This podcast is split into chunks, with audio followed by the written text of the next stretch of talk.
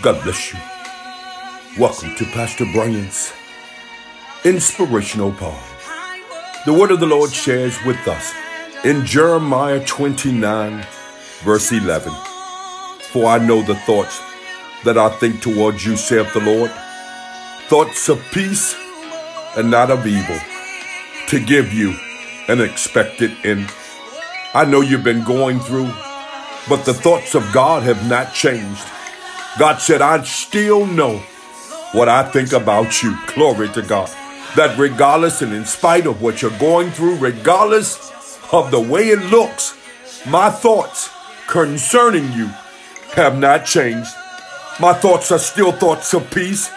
They're not of evil. Glory to God.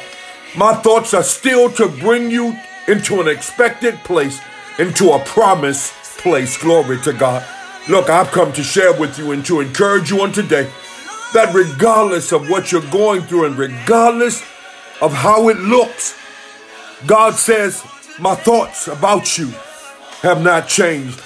I just feel that somebody needs to hear that, that God has not changed his mind concerning you. I know you made some mistakes. I know you had some hiccups in your life. But God said, My thoughts are still yet thoughts of peace. I still got a plan and a place for you. Glory to God. So I want to encourage you on today that perhaps you're going through, perhaps you're struggling with where you are right now. That's okay. God said, I haven't changed my mind. I'm so glad that I don't serve a wishy-washy God. One day he on your side, the next moment he changes his mind about you. That's not our God. Our God says, I know the thoughts that I have towards you. In other words, you might not know and others might not know, but I know the thoughts that I have towards you. And baby, they are thoughts of peace, not evil. And God has a purpose and a plan for your life. God bless you.